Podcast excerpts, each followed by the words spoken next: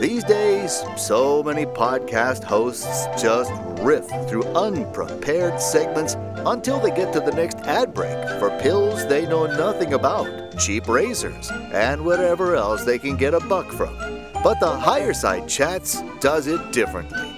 We succeed or fail on the quality of the content and your desire to hear more of it. So you're about to hear another free first hour episode that's here to prove the two-hour shows are worth subscribing for.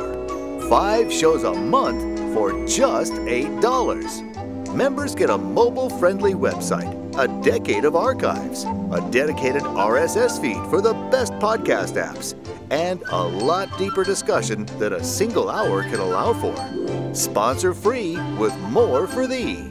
Get a free seven-day trial of T H C Plus at the higher side chats dot com. Enjoy! In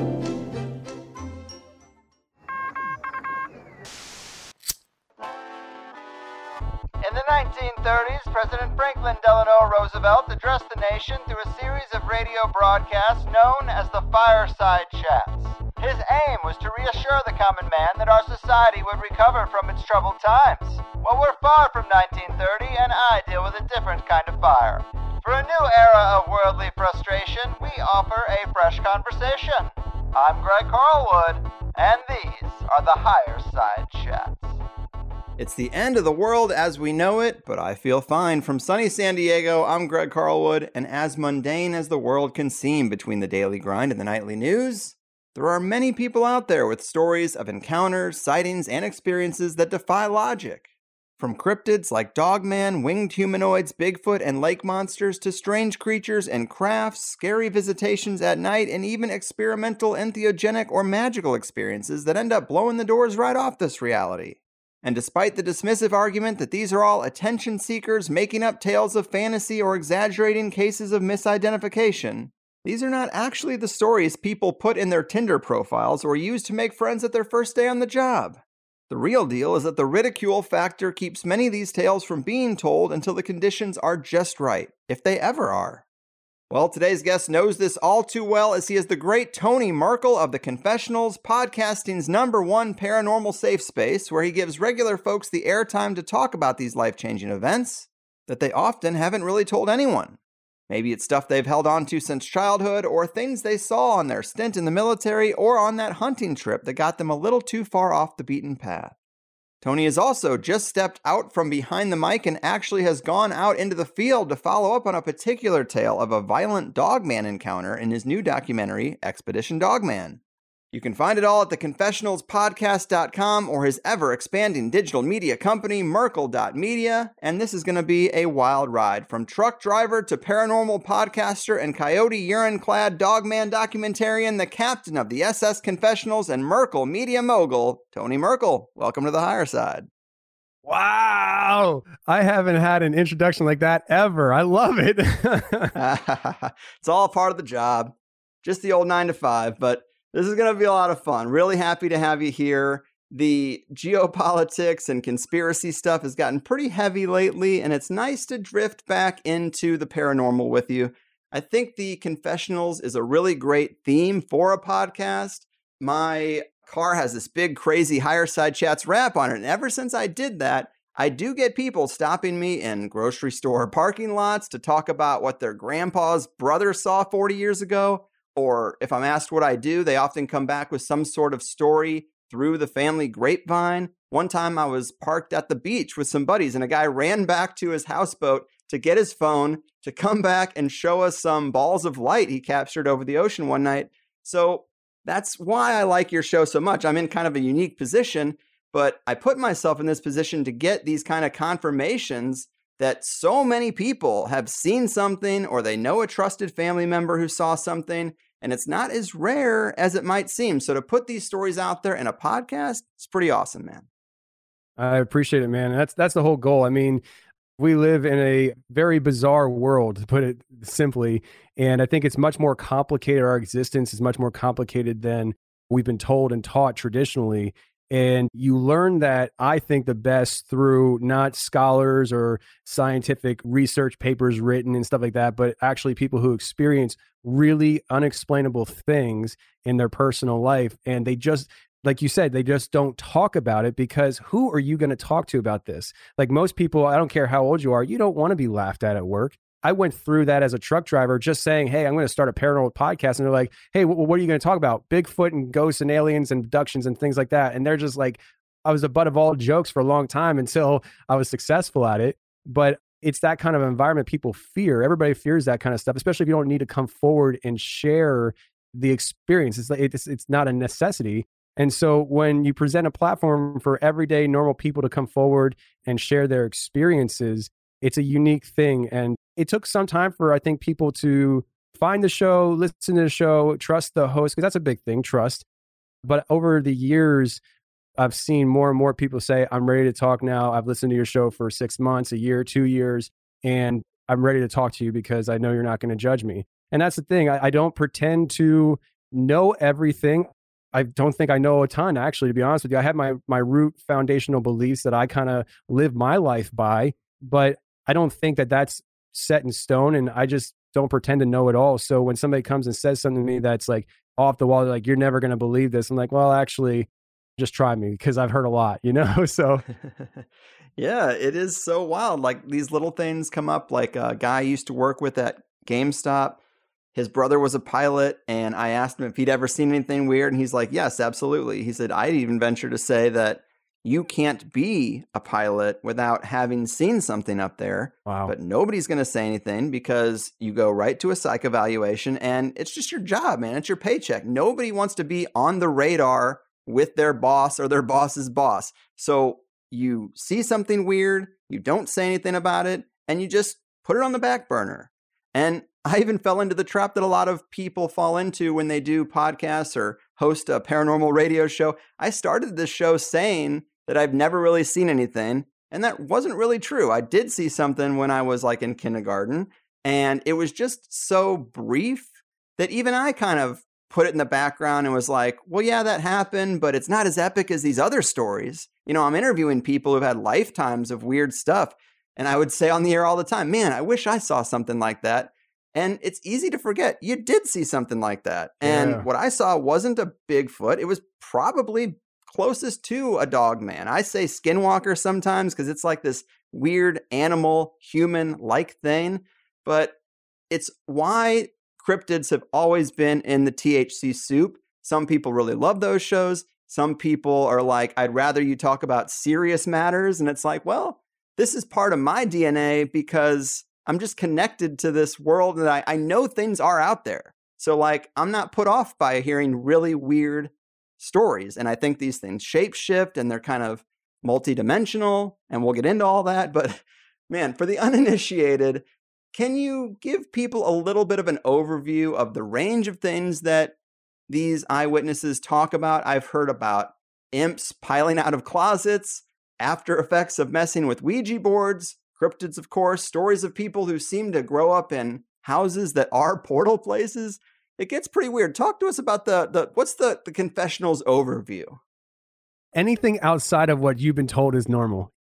I'm a sucker for a good story, you know? And so I say I have a paranormal show, and I don't know how other people define that, but for me, it's just anything outside the normal. So I include the cryptids, the Bigfoot, Dogman, but we talk about ghouls and ghosts, haunted houses, alien abductions, and detailed stories from that kind of stuff, down to like even side stories that aren't really like you never heard of before. I mean, I did a an episode, it was a while ago. It was a guy, I believe he was in Oregon, and he talked about coming across this property out in the middle of nowhere one day.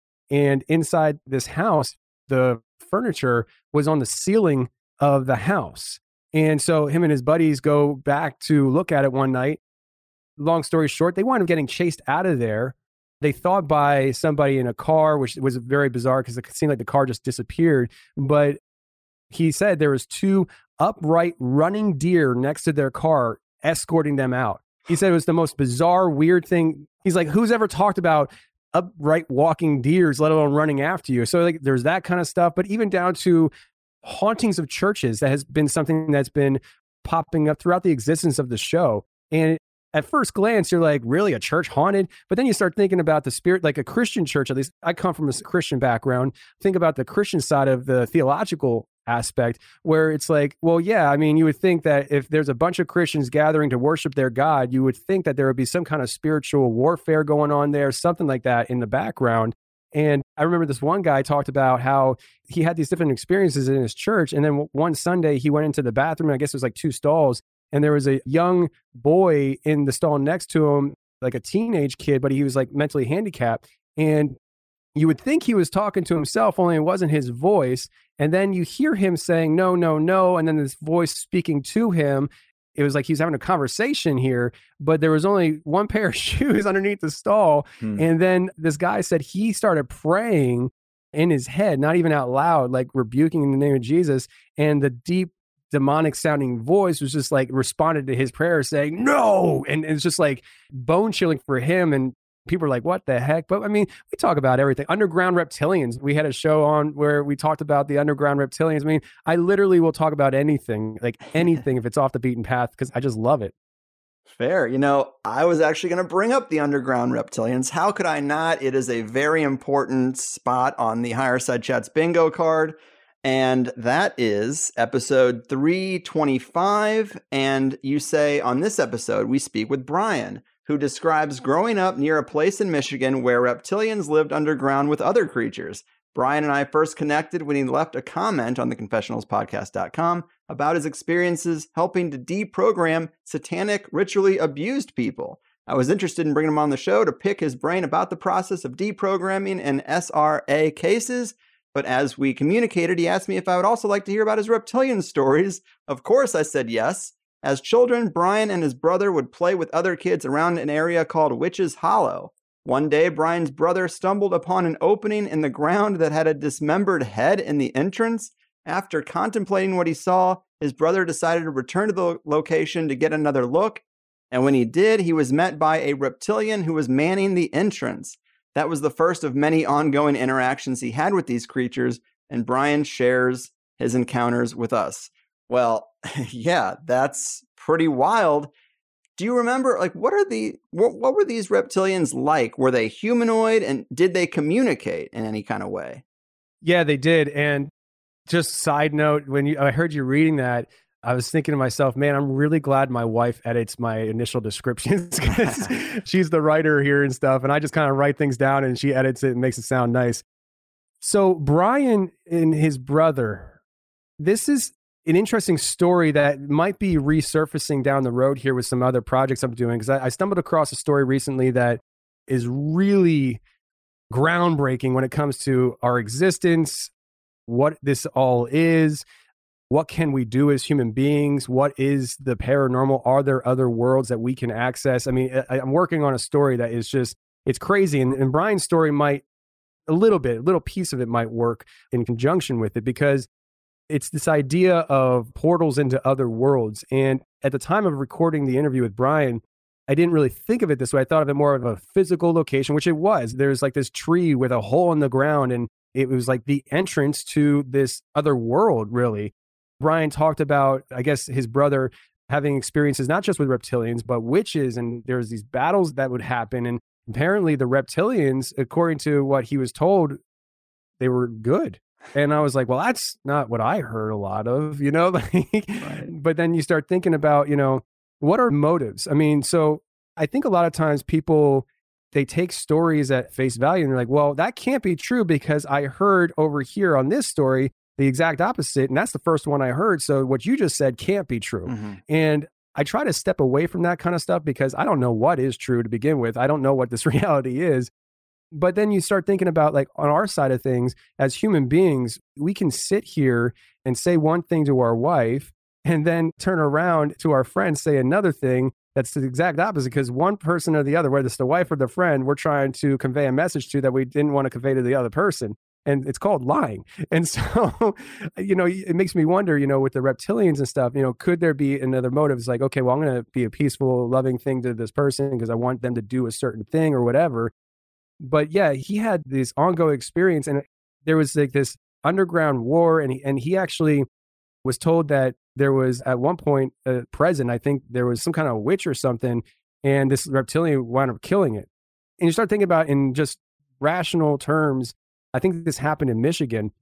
And you start thinking like, really, really? But then I start thinking about like, I don't know what all this is, but I do, for me personally, I do believe that there are other dimensions. I do believe that there's other realities. And if there's other things in those realities, can they poke through? And I do, I believe that they can poke through. And that might present a whole other thing where at a certain geographical location in this realm, something is experienced by somebody or groups of people that at a later date is impossible because it no longer is in existence. Whereas in this story, that's the case. Like it was just gone. At some point, it was just gone. I remember, I think he said the hole was gone or maybe the tree were, I can't remember exactly what it was, but like it was literally impossible, physically impossible to access what was being accessed because it was just gone. And so was that like a portal that was presenting itself in a very physical way here in this realm? I don't know, but Brian's story is a very complex story. And I think it has more layers than what we can even fathom right now. Mm-hmm. Uh, and that kind of goes into this whole other stuff that I'm working on. Man, I'm telling you, side note, we can get this later, I guess, but in two weeks from the time of this recording, I'm heading to Utah to film another documentary. And when I get back, my goal is to start up this whole new story and start bringing people in studio to really start recording and making, it's going to be like a seasonal kind of thing, but it, I think it's going to be groundbreaking when it drops. And I think Brian's story is going to be popping up here and there with that. Mm. Utah, I assume you're going to Skinwalker? I never heard of Skinwalker. No, I was kidding. So I can't go to Skinwalker Ranch because it's privately owned. I can't in my documentary say Skinwalker Ranch or else I'll get sued. So Weird. yeah, what we're doing is we have access to a property that butts up against Skinwalker Ranch and we're going to be setting up base camp there. But our gist of this documentary is going to be what happens in the area around Skinwalker Ranch, the name that shall not be named, because it's not just the ranch. And that's the common misperception here that people hear of Skinwalker Ranch and they think, oh, the ranch has all this bizarre. No, it's not. The ranch became popular through experiences, but these experiences happen on the outside of the ranch too. And there's a lot of people in that area that are claiming bizarre things. And so we're going to go with a, a more broad perspective. And we're also going to tackle, where did this all come from? What's the history behind it? And we're going to talk to natives and locals that have had experiences. And it's going to be really, really cool when it's all said and done. And something that people haven't seen before when it comes to that area. Nice. I assume you're talking about Ryan Patrick Burns, who I've had on before. My man. Who, who owns that land. And he feeds me good guests once in a while. But on the subject of skinwalkers, I just recorded an interview that has not aired yet with Doctor Gregory Little. I've become a big fan of him. This is like our third interview, but he just released a new book with Andrew Collins called Origins of the Gods, Hewsome Cave, Skinwalkers, and Contact with Transdimensional Intelligences. And they talk a lot about what they think is the mechanism behind these paranormal experiences, and it seems to be plasma. And there's been discoveries in the last ten years in the lab on plasmas that seem to show they exhibit intelligence, they can breed, they can split apart, and even evolutionary traits show where weak ones will disassemble and stronger lattices will progress on and then they'll break apart. And there seems to be like will and intentionality behind these plasmas. And there are also natural plasmas. And Andrew Collins, in a different interview I listened to, he was asked about Skinwalker Ranch and what he thinks that is. It's like, oh, are there just plasmas floating around? And his take was that there is like a blanket of one entity that covers the area, and then you see aspects of it or it interacts with people. And it's really wild. But what I like about their book is they talk about Native American shamanism, and there are indigenous cultures that can call in spirits or beings or whatever. And when people have these encounters, they're very often, I saw this being of light and then it turned solid. Well, their perspective is these plasmas emerge and they're glowing, and then they suck up the electrons and the particles from things around them. That's why there's such an overlap with these sightings and caves or disrupted dirt in the case of the story we just talked about, because a lot of dirt and dust, it makes it easy for the, them to suck up particles to appear solid. And we're talking about basically like sentient, intelligent plasma life that we do not know any fucking thing about. And it's just really provocative to me. I also interviewed, you know, I feel like I'm on your show doing all this talking. I don't usually do this, but no, it's fine. Eric Dollard was a guy I interviewed who's kind of like a Tesla type archetype scientist. And he did experiments in the lab with exotic plasmas, and he captured a little light man, like maybe the size of a beer bottle. He said it moved around, and he, he didn't really want to get too into it because he's like, look, that's very weird. And anything I say about it is going to discredit my other work because I'm trying to be a serious scientist here. But that was weird. It was like he manifested a spirit. So I'm in this page where I think plasmas have something to do with it. And I like the the Keel, Valet, Jungian perspective that so many of these encounters, there's interplay with the mind. So like Valet used to say that you're not looking at the thing itself, you're looking at a projection. Well, a lot of these guys, I mean, all of them talked about this stuff in the eighties or earlier. We know way more about plasmas now. So when they say it's something electromagnetic or it's a projection, it's like, I think what you were trying to get at, it's something with plasma, and there is an interaction with the mind. So what you expect to see is kind of what you get. And that's why I think there's so much variance. You talked about the reptilians, like, oh, well, they're supposed to be bad. Well, it's kind of a snap judgment in your brain. You see something, or it reads your brain or something, and it's like it pulls an image out of your subconscious. Reptilian. Maybe you don't have a strong religious background, so you're not going to see Mary this time. So you see a reptilian, and then maybe you're not in a fear state, so it doesn't appear bad. It gets weird, but I mean, that's that's how I account for the variance in all of this stuff, is that we are looking at something that shapeshifts, and it takes an image from your own mind, and it preys on your fear, or it or it acts as if it can when you're not afraid. But I think it's a weird reciprocal subconscious relationship, maybe with plasma. That's really interesting. That's really interesting. I, it, we were talking about the light man. It reminded me of a guy I had interviewed, and he does scrying. And during the COVID lockdown crap, he was at home and he had, he was bored, and he started scrying using his like tea cup and his coffee, and started taking like these videos and pictures of, as he was stirring it. And he was pulling in some very extremely vivid and clear pictures and images. And some of them looked like grays. It was very, very interesting. And it all started during the lockdown because he was just bored, and he's like, oh, let me try this. And so, he, uh, but it just reminded me of that. I don't know why, but there you go. Yeah. Well, I would just say if you're going out there, definitely take a look at Origins of the Gods, because I think it presents uh, a new case, and it's always good to have like the most cutting edge or most unique perspective going into making a documentary about a weird place that a lot of people have speculated about, but yeah, it is a wild one. And coming back to episodes you've done, there was one I really liked called Secret Military Enochian Technology with this guy oh. named Charlie, who apparently was sent out on a recovery operation for a downed craft when he was in the military. And then they got to this weird, all-black, short-winged, plane-like craft. And one of the screens when they got inside it had weird characters on it, and he was searching through his field manual of languages, and his colleague said, you won't find it in there. That's Enochian. That's an ancient demon language. And they do see some weird figures at night. They hear shooting. They see the equipment and remnants of another team. I'm glossing over a lot, but the weirdest part is when they get back to base, and people should listen to this because he talks about it in two hours, but he expects a debriefing session, but his commanding officer starts describing a rescue mission at the same location, and nobody else remembers they were just there. And he's thinking, whoa, are we being sent on a rescue mission for ourselves? And it was a weird time loop. And right there with portals, time loops, I mean, they're basically the portals of, uh, you know, of time. And then we have portals of space, but that is a really crazy story. Seemed like it could have been a really great Twilight Zone episode, but wow, man, that's a that's a great one. That's one of, that, I would assume that's one of your uh, most unique episodes. It's the all-time episode. Oh.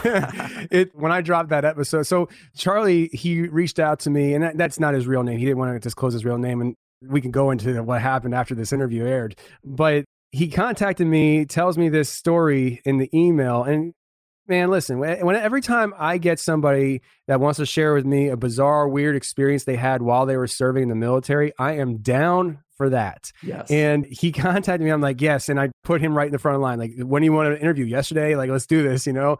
And we scheduled a time a few weeks later, and he wound up backing out. He got cold feet. And I said, okay, just let me know if you ever change your mind. Months later, he contacts me again. He's like, okay, I think we can do this.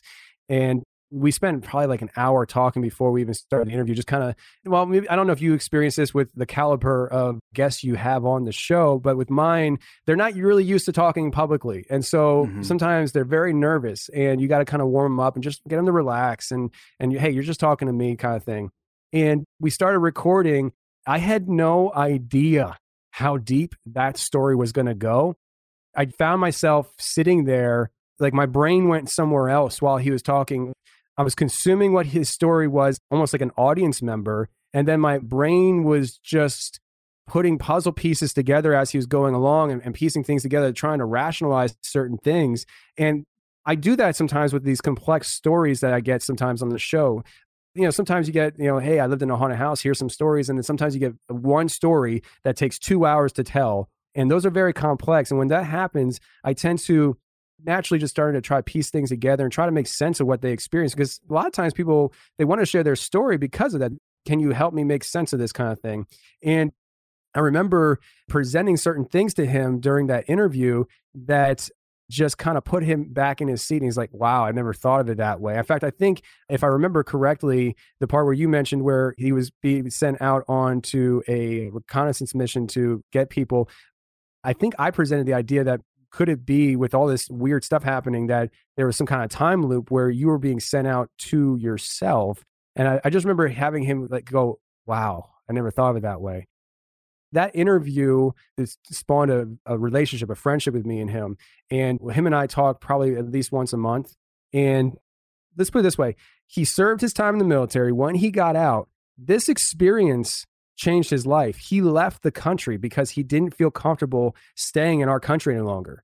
He lives in another country to this day, and he works in intelligence to this day as well. Like, he has access to technology that you and I don't have access to. So like every once in a while, I need a little favor. and and uh, like one time I was trying to track somebody down, and I was like, listen, man, this person's a ghost. I have their name. That's it. And he came back with two home addresses. He's like, you can mail them. Huh. I'm like, how do I explain how I got their mailing address? You know, so th- his experience going into the woods, I don't know. He won't tell me where this happened at, but the experience of going into the woods to recover technology off this downed aircraft. He said when he, when they approached this downed aircraft after, I think it was like a day or two of hiking into this location. And he said this thing looked like nothing he's ever seen before. Like the outside had like this checkered board look to it, and wherever they were, it was hot. And he said, when you touched it, though, it was cold to the touch. And when they got in and and the different language, and this is where I still don't know what he experienced and what he encountered, because on the show, he said that he was told the language was Enochian and he wasn't sure about it. He was just, he had never heard of it before. And I, at the time of interviewing him, now this was episode one twenty-two years ago, I hadn't heard of Enochian. Most of my education with a lot of this stuff, it comes through talking to people with their experiences. I, I don't That's just how I, I developed. And I was a truck driver when I first started this. I didn't have a lot of time to do any reading. I just listened to podcasts. And so when he said that, I was like, do you mean Enochian? And to this day, I'm not sure if he meant Enochian or Enochian. I think it's uh, pronounced but, both ways, like Crowley and Crowley. Okay. So I wasn't sure, but when I went looking for Enochian language, it was like this whole language of the angels and, and all this stuff. I was like, whoa, mm-hmm. my, like my brain kind of popped. And that interview was a huge learning experience for me where I learned so much. I gained a new friend, which was cool. And he shared a legendary story of how our government, their troops specialized. Like, he was part of a specialized group. I mean, he was, his specialty was technology. There's other people who were there for safety purposes. There were other people who were scientists from different universities that he's gone on missions with before. And they go in for the knowledge of the experience and stuff. Like, this was like a super classified, off the books kind of thing that he did. And when you hear somebody talking about this kind of stuff and putting it, the, the story, it gives you an image. Like, we all have these assumptions. We heard this, we heard that. But then you hear a story of somebody who's like, yeah, I've been through something like that. Let me tell you what it was, what I experienced. And so we changed his name on that interview because for safety purposes. So, you know, Echo, Bravo, Charlie, there you go. Charlie was. And so the interview airs, and this was years ago. It went viral. In the first week, I had almost one hundred thousand downloads, and I was like, holy crap. Like, I was like, yo, Tony, you have a ride. And the next week, they went right back to normal numbers. Like, oh, dang. But it goes viral. And then him and I are talking like a month or two later, and he's like, hey, some things have happened recently since the interview aired. And I was like, okay, what? And he's like, eh, don't feel like I'm comfortable talking about it. And I was like, okay, I mean, do you want to talk about it off air? And he's like, no, that's what I mean. I, I don't think I feel comfortable talking about it. I was like, okay. And then I think it was like a year or two later, him and I are talking, and he comes forward and tells me, hey, I'll talk, but for my safety purposes, can you just make it a member? Because I had membership on the website at that time. Can you make it a membership privacy thing that kind of locks it down for me? I was like, yeah, I, I guess. I mean, I don't think it makes anything safe for you. I, I mean, if they want it, they're going to get it. Yeah. The military has got seven bucks. Yeah, they got seven bucks, man. Like, but I was like, hey, man, if you want to talk, cool, let's do it. And so we talked, and long story short, the country he's living in, and he's working in the tech field and all that stuff, and he still goes out on certain, let's just call it missions or whatever. He was approached at his home by the police, and they said that they need him to come down to the station at a certain day and time because they need to have a conversation with him. And he's like, what's this about?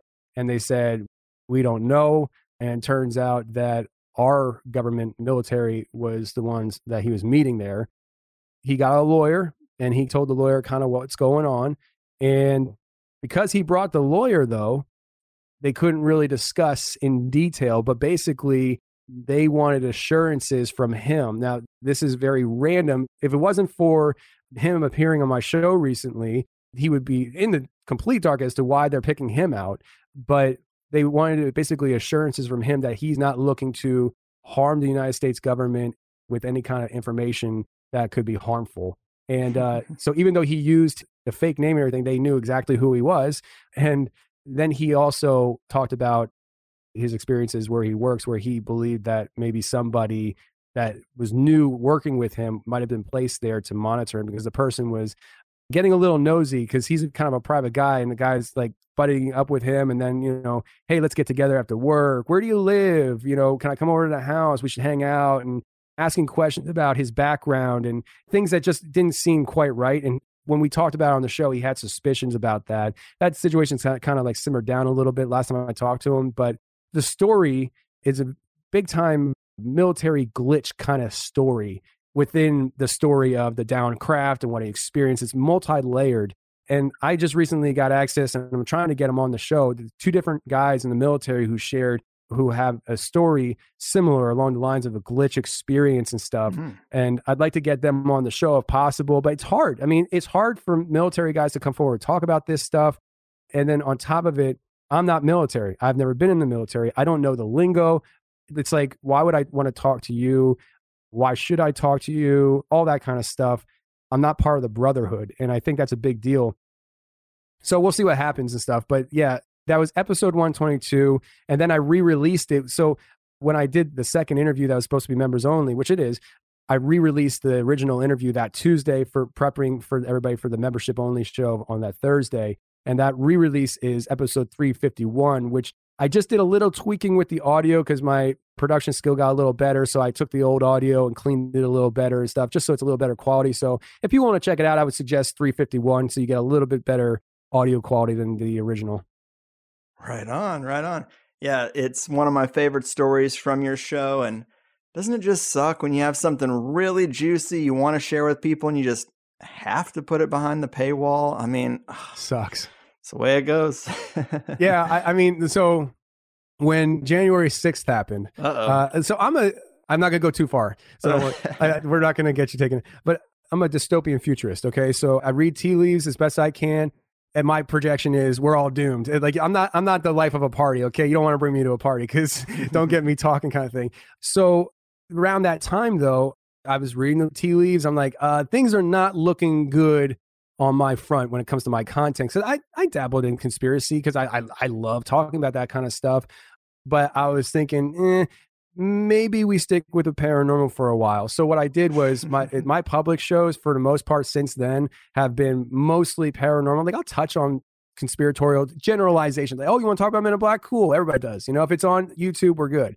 But anything that might be kind of sticky, like I've done interviews with people who have been through M K Ultra, the satanic ritual abuse, and mm-hmm. and the conspiracy behind that. Like people recalling their memories. Like the one woman, Kat, in the middle of the interview, she's talking to me about all these experiences, and I'm like, "Have you ever heard of M K Ultra?" And she's like, "Uh, no." And, I'm, and I kind of described it to her. She's like, "Okay." And I'm like, "I think you might have been part of that programming." And I broke that to her on the interview, and she just kind of like melted. She's like, "Can I get five minutes?" She hung up with me, and we had to reconnect later and stuff, because it kind of took her for a whirlwind. But because of that, it allowed her to explore thought on why her life and her childhood was the way it was and her memories. And she's been piecing things together. So that kind of stuff was getting thrown behind the paywall, because I was just like, yo, if I put this up on Apple, it might put a target on me that I don't want. So uh, we just kind of, we put the more sensitive stuff behind the paywall. But a lot of stuff that you hear on Tuesdays is there on Thursdays as well. But like if it's deep conspiracy that could get unwanted attention, I just keep that a little more private. I get it. And that story parallels the story I have so well. In L A, sometimes they have these events at restaurants where you can smoke weed and eat a meal. And, you know, I try to grab every one of those I can. Yeah. So me and a couple of buddies and my wife went up to one, and this older woman sat with us, and we were just bullshitting, and she starts talking about some of the abuse that she went through. And, you know, she came out to Hollywood young and, you know, doughy-eyed and naive. And she got kind of put through the meat grinder, no pun intended. And she said the word institutional, like it seemed like it was structured. And I said, have you ever heard of M K Ultra? And she burst into hysterical tears as if I said like a trigger word that was implanted in her. And I'm with people who do not know about this stuff. I mean, my wife does, but my buddies, they don't care. And they don't care what I do for work. It's like any other job. And this reaction, they're all like, what the fuck did you do, dude? You broke this woman. And I'm like, look, I just, that's what it's called. And it was just so weird. She she was like, basically was like, yes, I have to go. And she goes, you might have unlocked so much for me. I'm going to go research this. And it was very strange. And it made me think ever since then, never have I talked about this story because it was such just a small, like kind of in passing thing. But it made me think that maybe some, they are encoded to be like, if you ever hear this, like you're going to break down. It is, it's strange. But when you talk to M K Ultra victims, they do have triggers implanted in them. Some say that the triggers are always there. And then if someone who's in the big club knows that you were put through this programming and they want to get their rocks off, they pull you aside, they say the magic words, and you go into uh, zombie mode and you just let them have their way with you. And it's sick, but that's the process, the mechanisms that I've heard before. And just to hear a story like that, that's so damn similar, it's wild, really wild. Yeah. I'm telling you, man, like I interviewed her twice for the members. We're going to do a third one. We're actually going to do an M K Ultra roundtable where I, I have people that have been on the show that are victims of it. And we're going to all sit down and compare notes. What was your experience? What do you think about this? Okay, so Kat said this. Holly, what do you think about that? You know, is that your similar experience? Was yours different? And just kind of hash it out. So, but the second interview I did with Kat, she talked about some more details of her childhood. And one thing is for sure, I'm fairly certain her mom was deeply involved in some kind of like satanic cult. And she has a friend that she's still friends with today that went through similar experiences with her parents. And it seems like this was an underground kind of thing. But Kat was pretty much, without seeing the exchange of money, sold to a man by her mom as a teenager with a baby. Oh. And she had to go live with this guy in New York. And she basically didn't fulfill what he wanted out of whatever Kat was supposed to provide.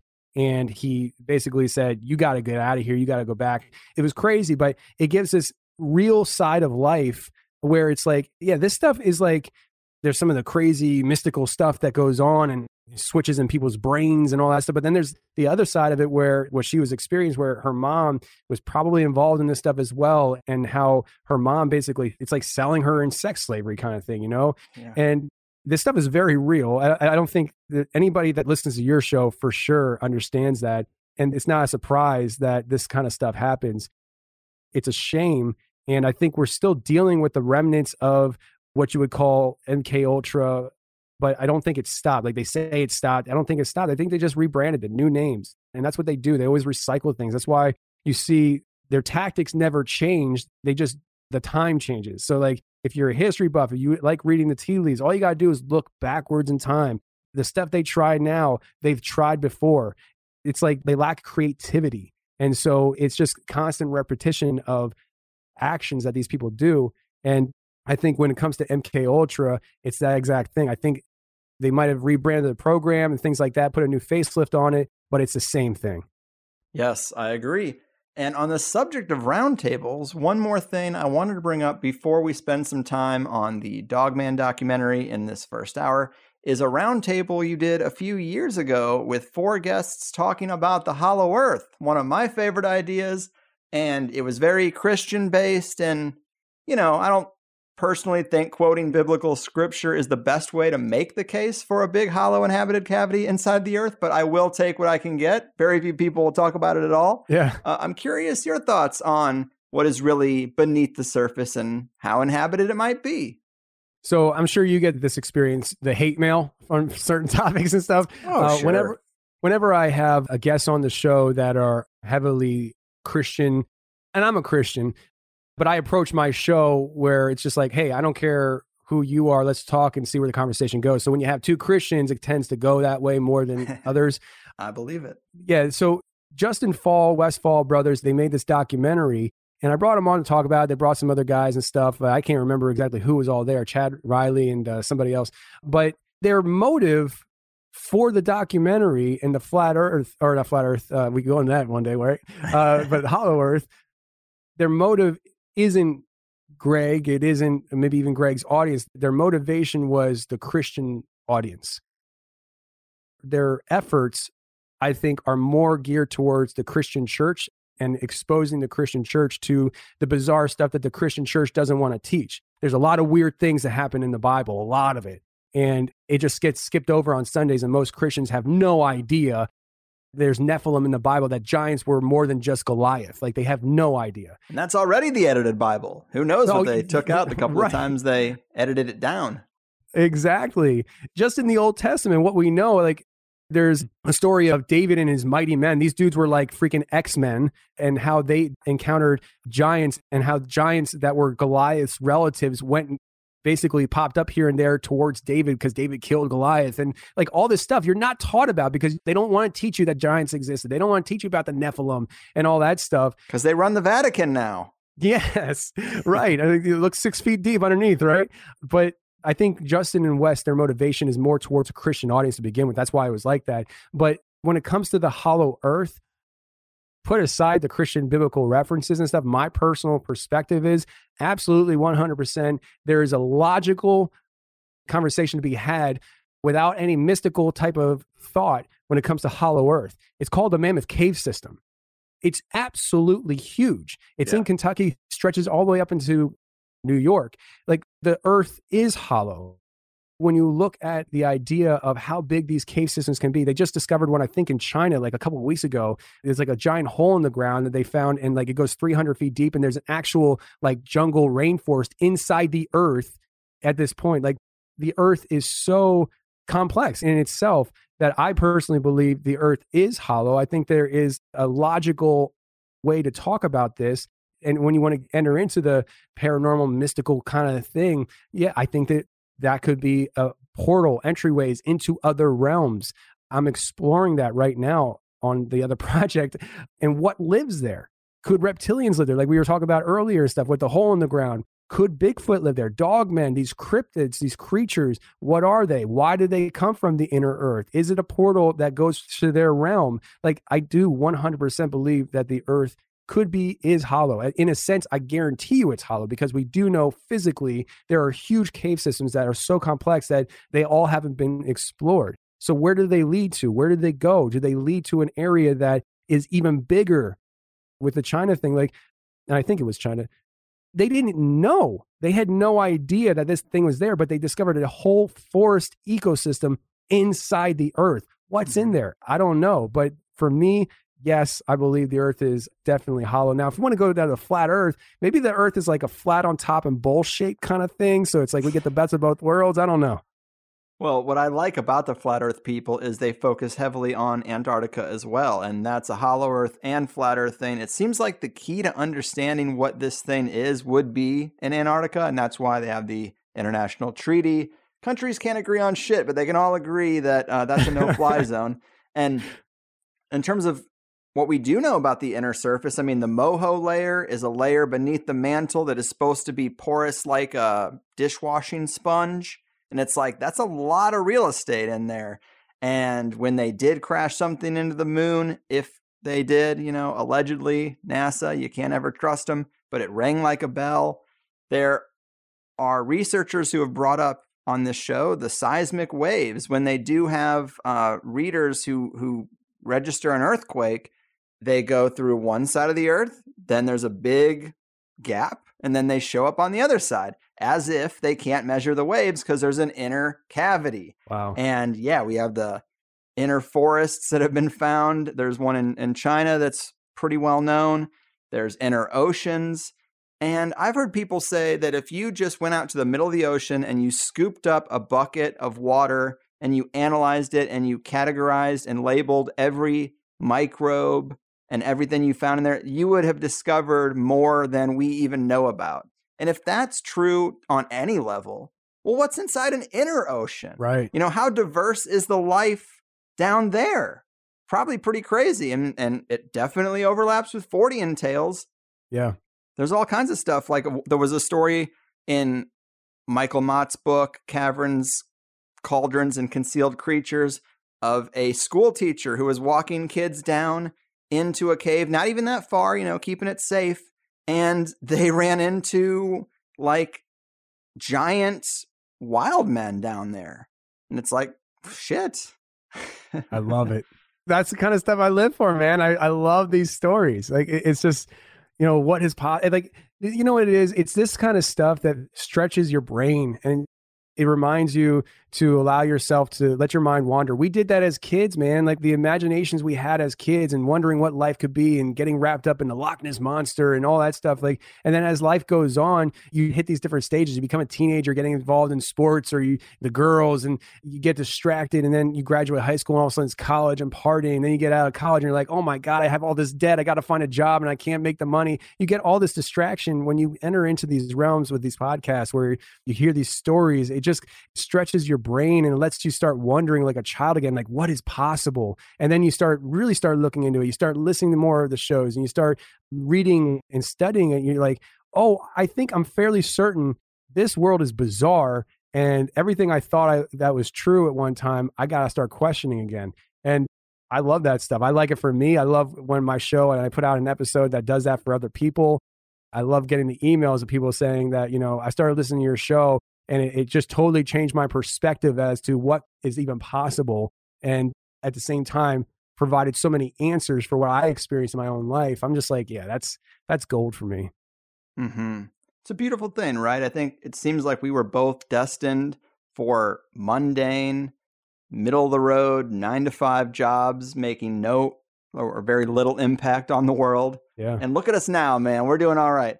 I'll tell you, honestly, what you just said, it's so weird because I'm a paranormal guy, a paranormal podcast, right?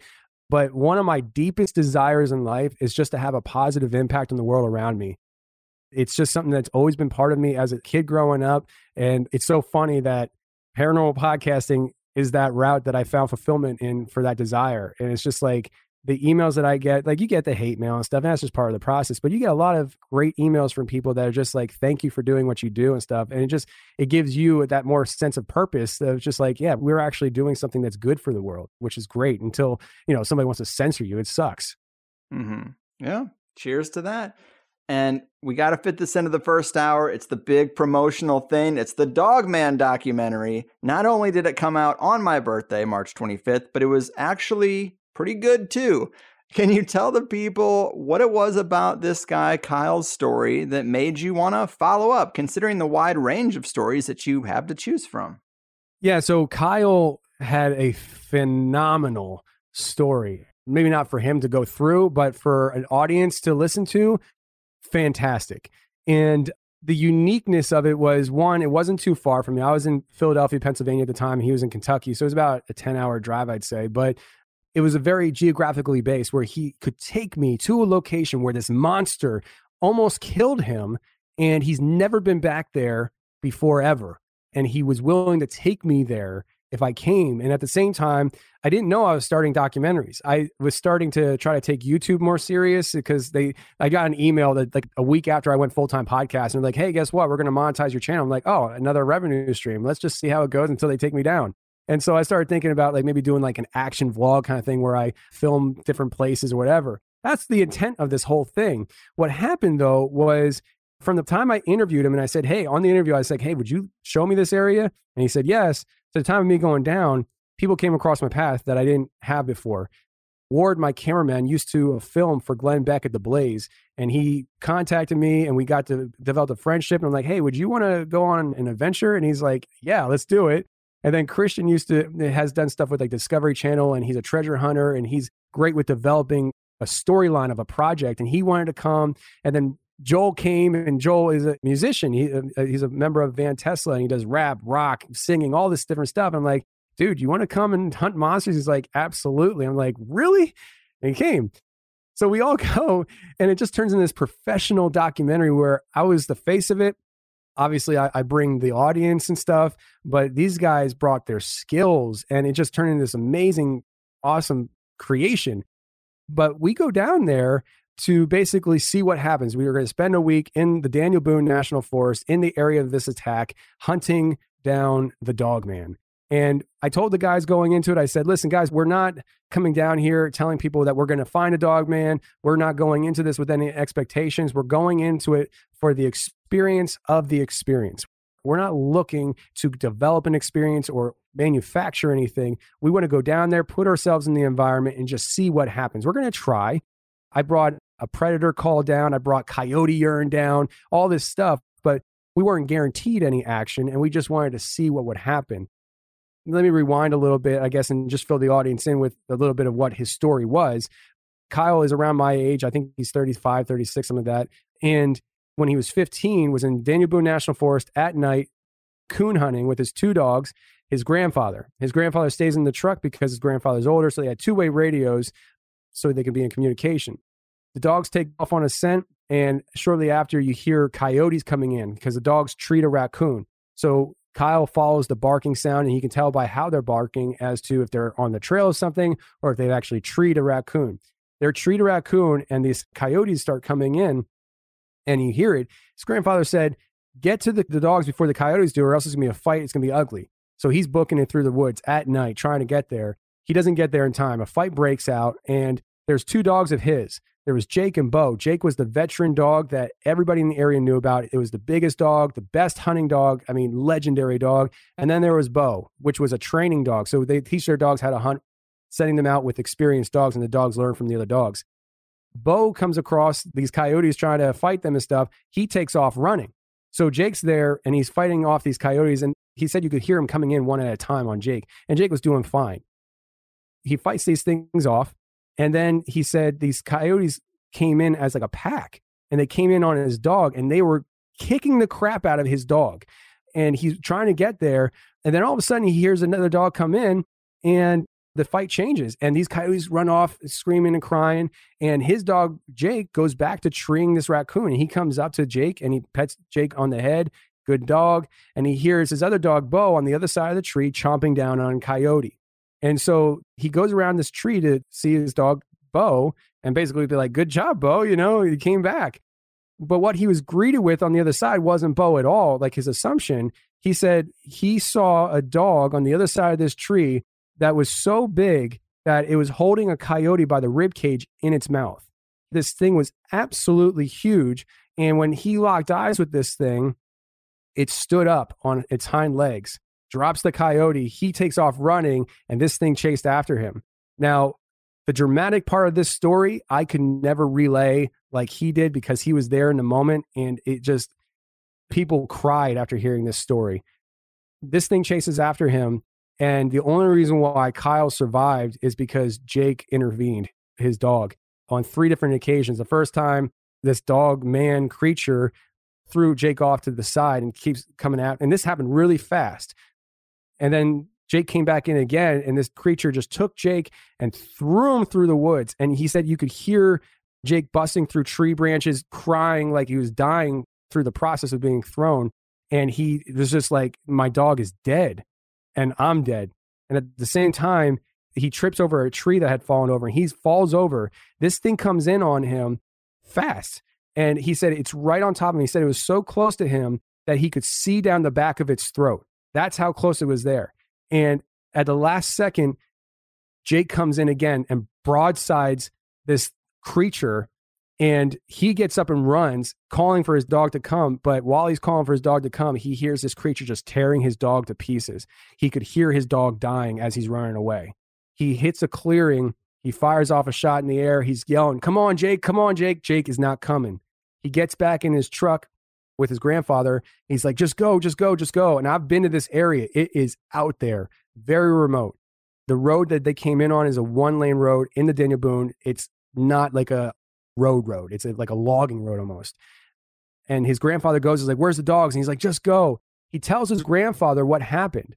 And his grandfather on the way back to the house said to him, listen, if you're going to hunt these woods, there are things out here you can't explain. And if you can't come to grips with that, you're not going to be a good hunter. You have to make a decision now if you can handle it or not. Hmm. And he's like, what the heck? So his grandfather said, we're going to come back out tomorrow, look for the dogs. And he's like, listen, Bo is gone and Jake is dead. There's no point of coming out. And he said, if Jake did what you say Jake did for you, you owe it to him to come out and look for him. So the next day they get up in the morning, they go out looking for Jake. They can't find him.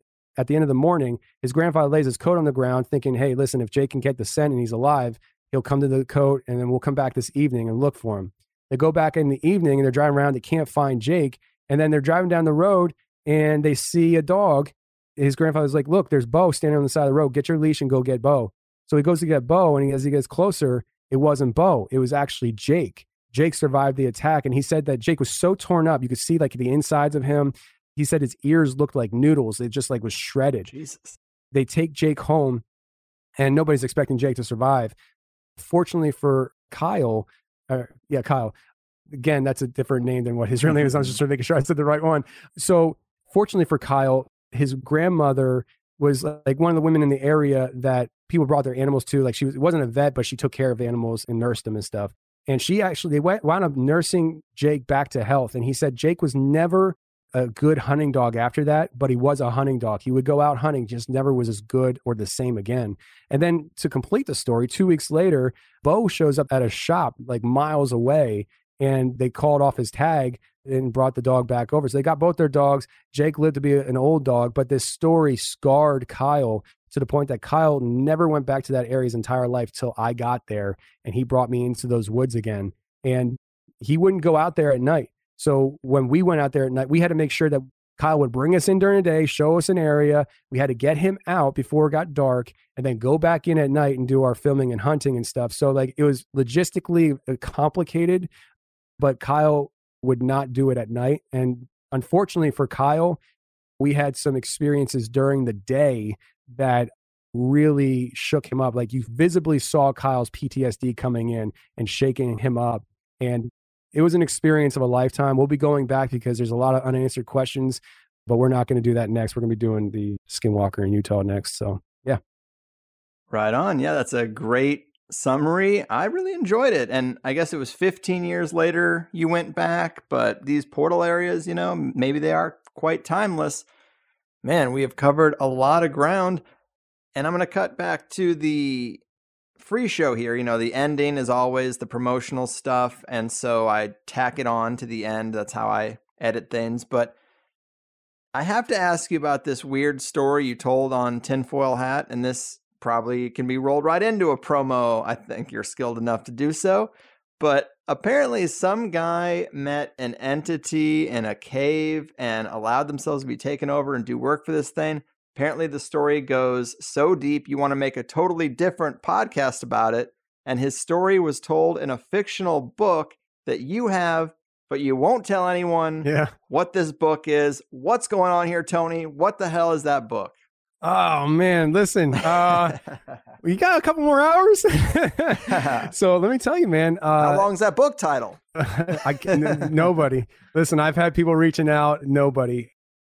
I am in possession of the book. The book is very real. The reason why I am protecting the book right now is because I am in communication with the author, and she is terrified of what happened in that book because it's very real, and she told me it is.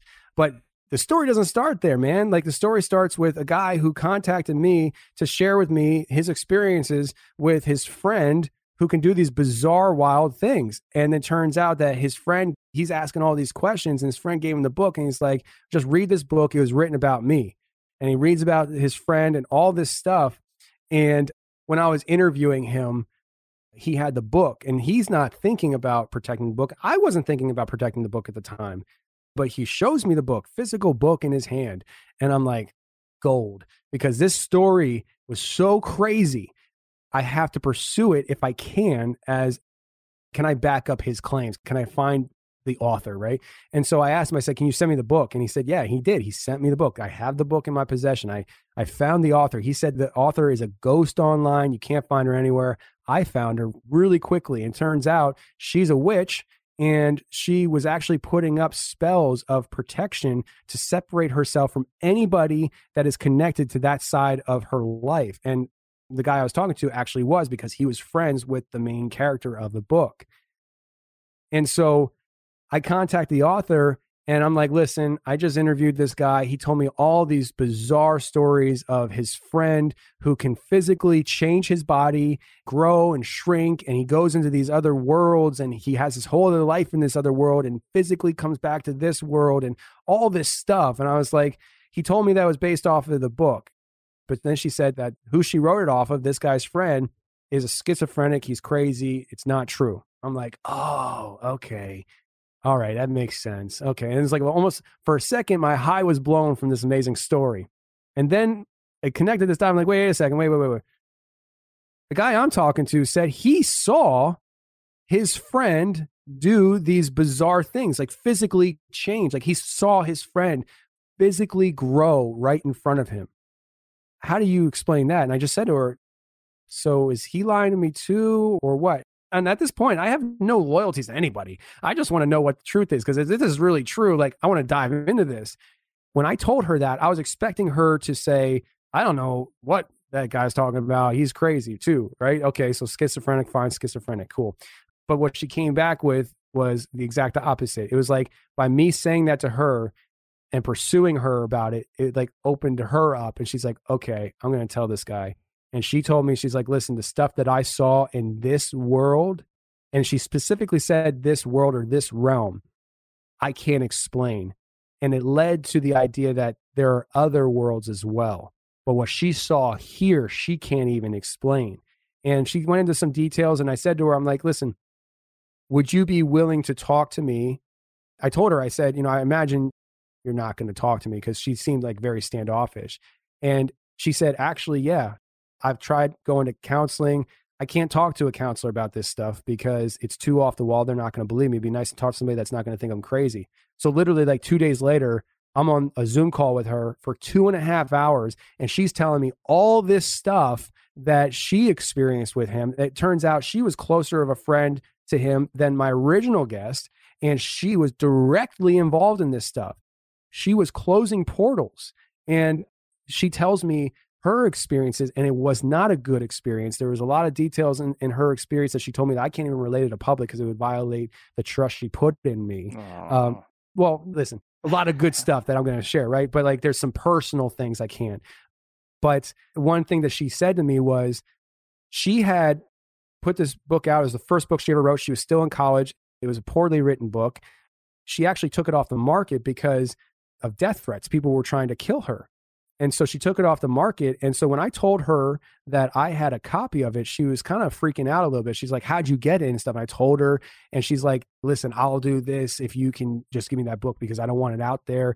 And she thinks that there's about fifteen books still in circulation somewhere that's still out there.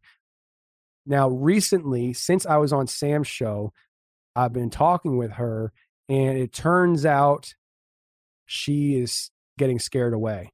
She is pushing away from me. She said she's willing to answer certain questions, but the idea of appearing on my new show, even if I give her a different name. If it's on video, blur it out kind of thing. She's not interested. She said, I'm scared. I'm not doing it. And she really kind of pushed away. So because of that, though, and I don't hold any loyalties to her outside of just trying to be a good human being. Maybe in the future, I do talk about this book more in detail as far as what it's called, at least. But as of right now, the Brain Trust, which is just my wife, and, and she's the one I bounce things off of.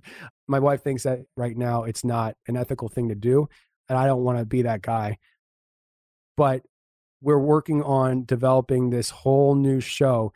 So it's hard to describe to people the absolute amazing depth of this without going through the whole story like I did on Sam's show.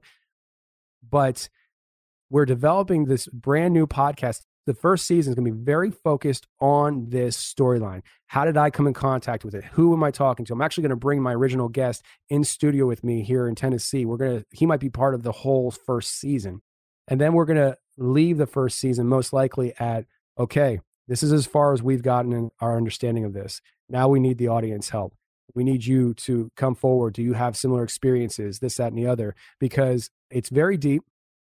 What you mentioned earlier about the guy, the whole cave thing. So this character is walking through a cave system, and you're going to recognize this from earlier in your, your recording with me. He's walking through a cave system, and it opens up into this big room, and there's a man inside that room recruiting him to work for him. And he actually accepts, unlike my previous two guests. And that's where the roller coaster starts. The interesting thing is there's things that I have been able to verify. So I found this guy's Instagram account, and on his Instagram, he has things, pictures in his home that if you're just passing by, you don't know anything. You're just like, oh, it's art, but it's not. I can see it's a direct correlation to something that was read in the book. Now, I didn't read the book. My wife read it because she reads faster than me, better than me. She's my reader. But it was like, oh crap. He's very much involved in it still, even though he said he's walking away from it. If I reach out to him, which I think I'm going to at some point, I think I'm going to introduce myself to him and be like, listen, man, uh, we need to talk. It's interesting because I got two different perspectives here. My original guest, he told me that he thinks that if I reach out, it's going to scare him away because he just had, he's starting a family, you know, and just had a kid and stuff. And he thinks that he doesn't want anything to do with it because that's what he told him. He's like, I don't want anything to do with it. Leave me alone about it kind of thing, you know? But then when I talked to the author, she said he's so egotistical. If I approach him about it, if he did step away from it, he is going to be encouraged to jump back into it. And I don't know, but it, it, it, it turns out that this guy, he has the ability through the dream state, but also in the alert physical state, leave here and go to another realm, another world. So if he does it through, through the dream state, his body's physically here, but he's somewhere else, which we talked about that on my show. And people are unfamiliar with the idea of astral projection and things like that. But this is a little bit more because he's actually going to another world. And there are beings in that world that are familiar with him, and they pick up where he left off. And, and there's Nephilim in this world, and it's very deep. But then with the physical side, he literally can now, like at a moment's notice, leave this world and go somewhere else. But there's an exchange that happens, and there's a being in the other world that has to come here and replace him. And when that happens, his physical body changes here into the being that replaces him. It kind of looks like him, but he winds up getting taller. And I think his features change a little bit, but the character is what changes the most. Like he's inches taller, but his character is completely different when this happens. And so there's a lot of people that would hear that and that maybe come from more of a demonic thought process and like, well, he's getting possessed and he's physically changing from the demon. Maybe, or maybe he's actually accessing other worlds, and maybe he's actually doing what he's saying he's doing, because the guest that I had brought on originally told me this isn't just his friend that this is happening to. It happened to his girlfriend, where she was approached by an entity, and also his brother. So my guest's brother was approached by an entity and also accepted. And his brother thought that this was just a bizarre dream. And so his brother tells him this stuff, and his brother has no idea who his friend is. And so it's like this whole intertwine of people. And I have on my show a couple guests who have said these exact things before I even knew this story. I have had guests who said they were walking through a cave system and it opens up into a room and there's a person recruiting them to work for them. Like, this is something that has happened on my show before I came across this story. And to kind of just wrap everything up real quick here, for anybody who's like, well, then these people heard your show, created a story to pull your leg or to create this masterful story for your show to get attention or something about the book. It's impossible because I have the book and the copyright date on the book is twenty twelve. So my show didn't come into existence till twenty seventeen. Hmm. So this story existed before my show existed. So listen, I, I wish I could spend two hours telling from front to back the whole story, but just listen, anybody who's interested in this story that wants to know more, just stay tuned. I mean, go to the Confessionals podcast and hit subscribe. But uh, when I do come out with this new podcast, you'll know about it by subscribing, because I'll be announcing, hey, I'm dropping this new podcast. You don't want to miss it. And I'll, I'll probably make my rounds and talk about it on other people's shows and stuff. But this is going to be a podcast that could possibly turn into a docuseries with documentaries that we're doing. But I believe it is going to be groundbreaking. It's going to really change the way people view the world around them on all face, all perspectives of how you think everything works. I think it's going to be that groundbreaking. And I think it's going to be ten times bigger than the Confessionals ever could possibly be as far as attention goes. I think this is going to be something that is just absolutely huge. So we'll see. Or maybe it's going to be a dud and nobody cares. You know, who knows? Hey, it's a hell of a pitch. I like it. There you I'm, go. I'm psyched. I'm hooked. Now, let me ask you this. Is the the woman who wrote the book, is her first initial by chance a K? No. Okay. Okay. There was a time, long time ago, maybe ten years at this point, that uh, I inqu- a woman actually was like, hey, you like inner earth stories? Well, I wrote a book uh, and it contains a lot of stuff that's never been talked about anywhere, and it is all true. And she sent me the book, and it was not even a real published copy. It was more like a manuscript, but it was well put together and highly readable. And then the day before our interview, she was like, I don't know how someone knows I was going to do an interview, but I have been warned to back off and my family's too important to me and I am not going to talk about the book. And when I heard you talk about this on Tinfoil Hat, I was like, hmm, maybe it could be the same person. And when you said it was a female author, I was like, hmm, now I'm really kind of interested. And uh, I so I went back in my email and I was like trying to refresh my memory on this. And I still have the email. I've got her name. I still have the book. And I uh, clicked the link to her website and her signature, and her website's gone now. So uh, I don't know what happened. Maybe she should have talked to me about that book. Wow. There's safety in being out there, so they say. Yeah. Yeah. I, I mean, I'll tell you what, man, with that, I don't even think I mentioned this on, on Sam's show. So I'm in constant communication with my original guest, and he and I are talking, and he told me, and I, you probably heard of this. I don't even know how to pronounce it. I had to educate myself. And apparently it's really popular. I just, I'm, I'm stupid. The Voynich manuscripts. Oh yeah. Are you familiar? Some people say Voynich, yeah. But yeah, absolutely. Voynich. Okay. Got it. See, I, I didn't know how to pronounce. So the Voynich manuscript, he said his friend told him actually came from this world that his friend goes to. Interesting. Um, Interesting. Yes. That is a, a great famous mystery. It is a parchment that has, uh, you know, writing on it, and it is in a strange language no one recognizes. And some analysts who have tried to decode it think that it is a kind of an herbology book, some kind of like library or encyclopedia of certain herbs and stuff, but a lot of it isn't recognized. And the last time that was brought up on this show was when Doctor Stephen Skinner, who is a really academic guy who translates grimoires and ancient magical texts, he was taking a stab at it. And I think that they've released their analysis. I haven't read it. I just know that it's out there. He's the guy who basically told me all, you know, just those cliff notes right there. But to think that it could be a book about herbs from another world, I'm interested.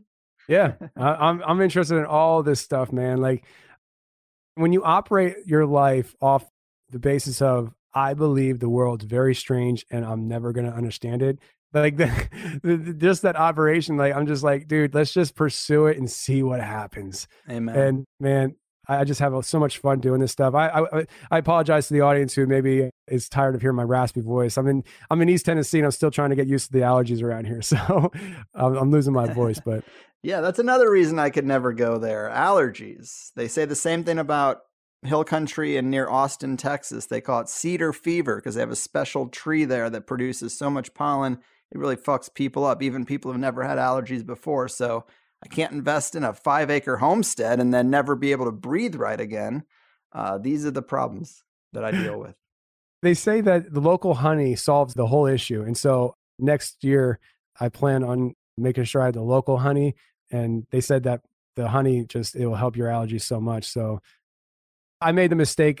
I have over an acre and it was very rocky. And so I wasn't sure where the rocks were. And I had, in three weeks, I had gotten about three feet high. Things grow like crazy here. And so instead of mowing over and destroying my mower, I weed whacked the whole thing. And I disturbed all that pollen and I was just breathing it in and it just jacked me up for a few weeks. God. Our grandfathers would just laugh and mock yeah. our silly weakness, but it is the reality. Uh, but man, this has been a lot of fun. Real pleasure to talk to you. I'm glad we could connect. Before I cut you loose, tell the people about the other stuff you got out there, extra projects they should know about. You know the deal.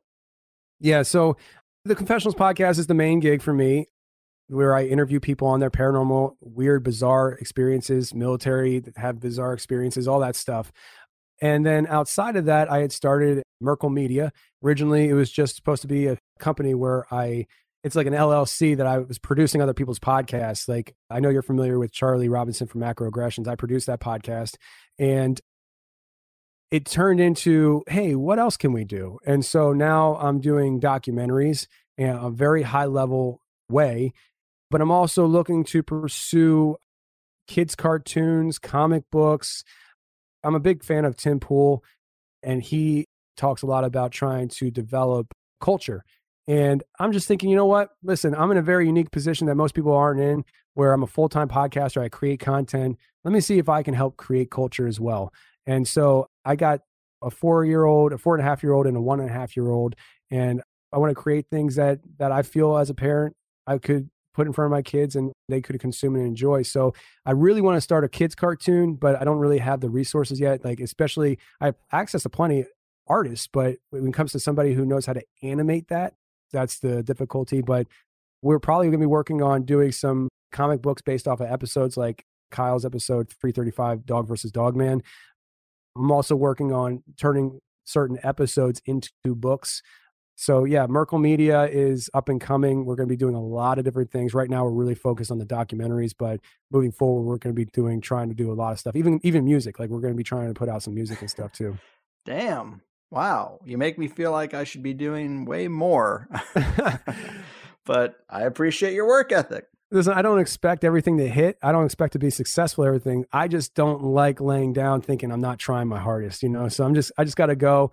Because I, I have these dreams, these passions, desires, and I just act on them because I literally feel guilty if I don't. Like, I feel like I'm not trying my hardest at life. So like, my wife keeps telling me, how much are you going to put on your plate? I'm like, I don't really view it that way. I just view it as pursuing fun things. And as long as I'm having fun, it's not really work. So it is what it is. Yeah, I got to adopt that attitude a bit more. But you got a great show, man. It was also fun talking shop with you before we started recording. I got to drinking a little drink and smoking a little smoke, and probably why I got so chatty in this one, for better or worse. But I'm glad we could go over some of these stories that we talked about. We barely scratched the surface because you have over four hundred episodes, speaking of that work ethic. But keep up the great work, man, and maybe I'll get to join you in the field sometime. Uh, you're more than welcome, my friend, and uh, we'll have to have you come on my show to talk about some spooky experiences you've had. Cheers. I like it. Have a good one, man. All right. Oh, man. Yes. Good times. Tony and I definitely got to talk and shop for a long time before we got started, and that gave me plenty of time to indulge in my indulgences and get quite a bit more chatty and casual than usual. So clearly I had a good time. I hope you did too. Most of my guests aren't podcasters or even peers, so when it happens, it is fun to pregame and compare notes about how they're doing things and what systems they use, because I really work in isolation here. But content-wise, I was still jazzed up from Doctor Greg Little and couldn't help but inject all of that into this one too. And these are fun stories to talk about, and Tony's show is built around a great premise, getting these personal stories from experiencers firsthand that don't really have anywhere else to tell their stories, as opposed to researchers making their rounds on a bunch of different shows, so you are bound to hear stuff you probably haven't heard. I tried to pull out a lot of the stories that defy categorization. It's not a ghost story. It's not a Bigfoot encounter. These are weird things happening. Sometimes it involves corporations. Sometimes it involves secret government missions to recover Enochian covered crafts, and then a time glitch happens. But he does a really great job curating the stories so they stay weird and interesting. What we talked about today is really just a sampling, but we did fit in quite a bit. But when you try to get at what's going on, it's like our cryptids and all these paranormal encounters just aspects of a single type of thing?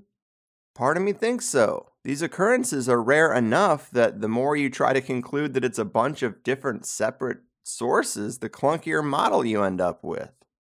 But plasma-facilitated, multidimensional bleed-over, aspects of the spiritual slash imaginal realm crossing over, in most cases, it sounds right to me.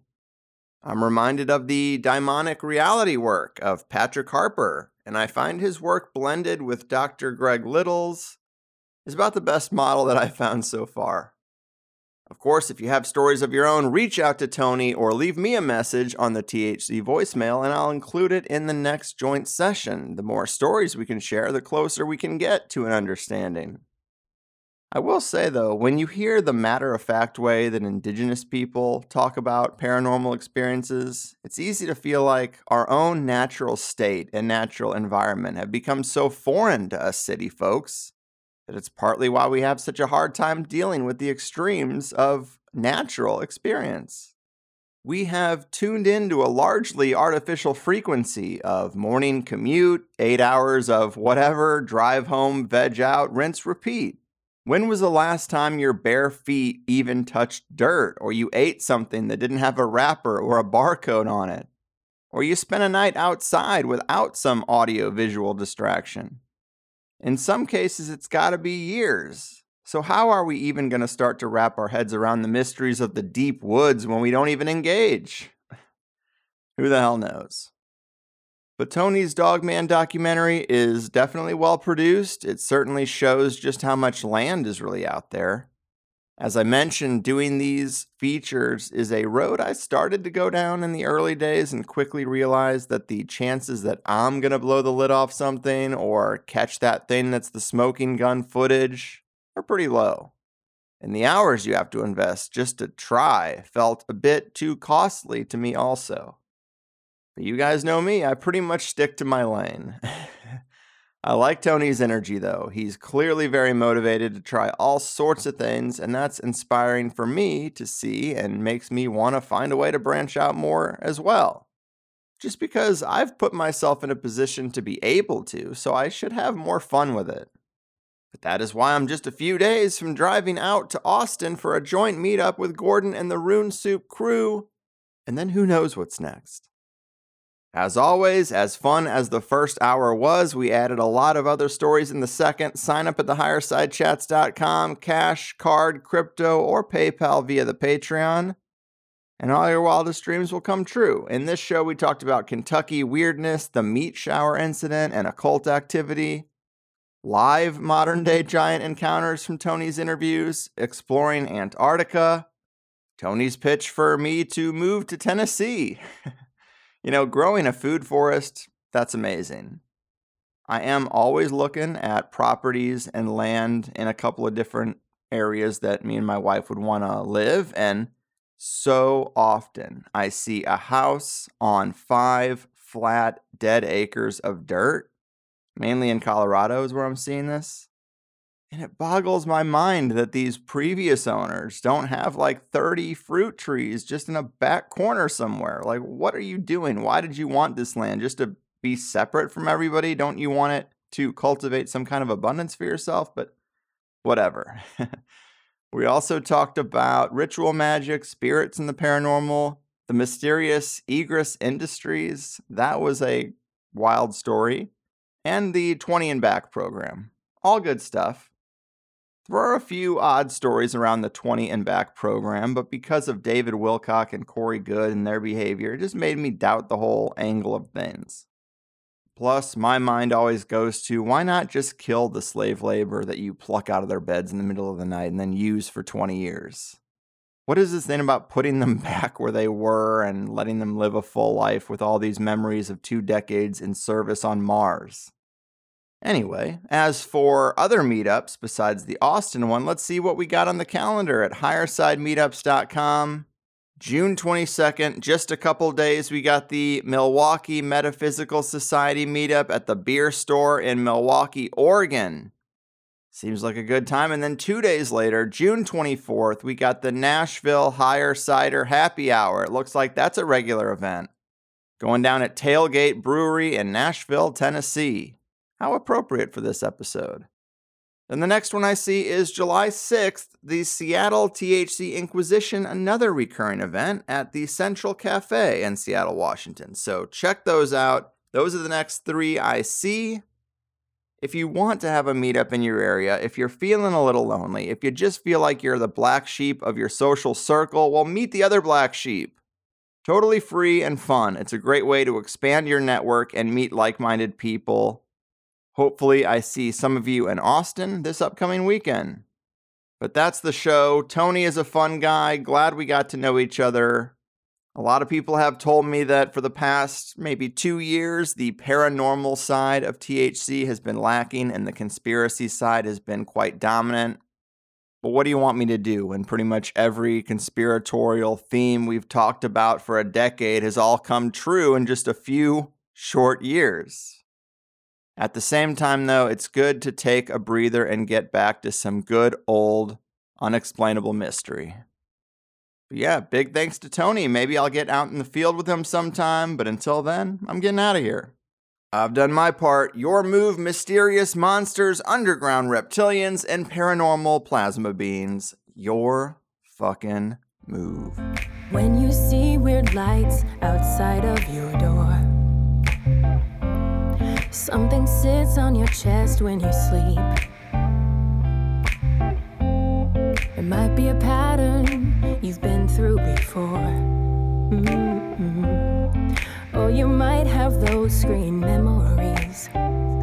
Darling, wait till we get some proof. Still, we'll make 'em see. And baby, I tried the camera, died, I'm not crazy. I'm thinking about how people can't get free from mysterious grace. It's getting just a bit out of hand. We really just want to get back on with our days. Don't care about so honey, now don't walk into the skinny arms. No, they came from the sky, from out of the stars. Play something on my beating heart. I'm shouting out loud, baby, this damn life is too bizarre. Gone, cause my memories fade. But we know that it's not just a dream, cause they never put me back exactly the same way. Mm-hmm.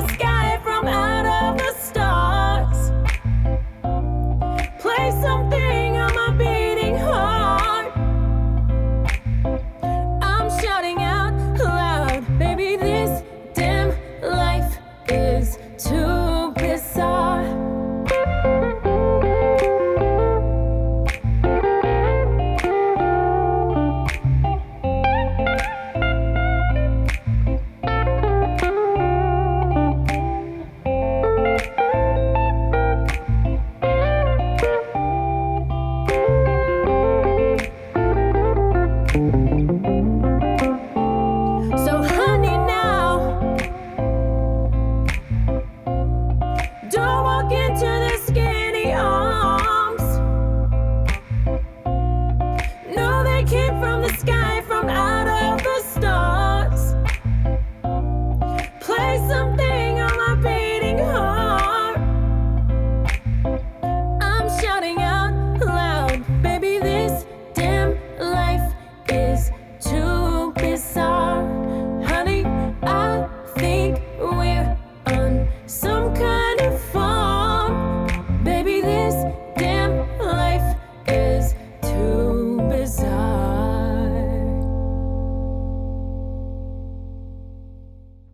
And that is another show complete.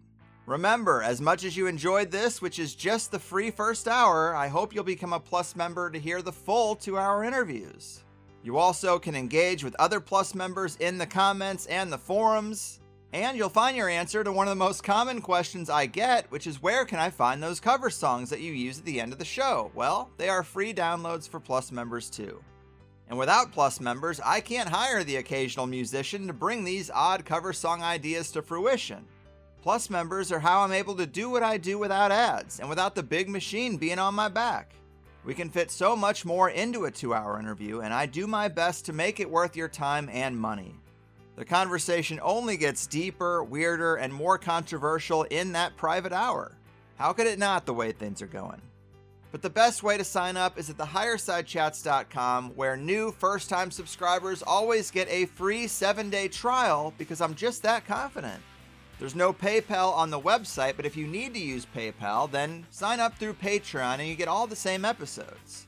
Our website is a credit or debit system, but you can also scope out the other options like a few various cryptos, cash or check, mailed to the P O box, and I'll even barter with most people if you have your own business and produce something nice that my wife or kid or taste buds might like. But the architects of consensus reality have made it clear that these themes and topics aren't really welcome on the main stage. And so this is how we secure a little counterculture corner for ourselves, and I hope you'll join Plus because that is the only way it works.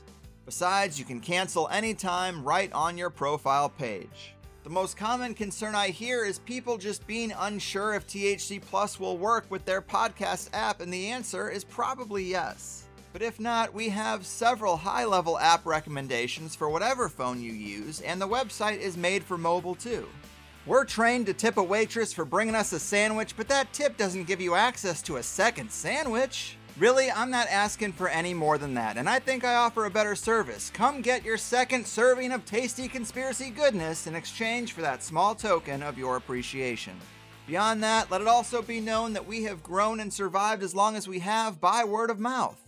I don't care so much about social media likes or follows, but tell the right people about T H C. And not just listeners, but the high-level figures who are better suited to sit down with me than most other hosts. And if you can help me with any of these things, I can work to bring you better shows, which is just a win-win for both of us.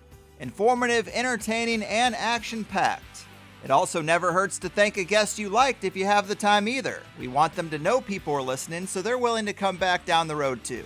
Thank you for spending some time with me, and cheers to a better tomorrow.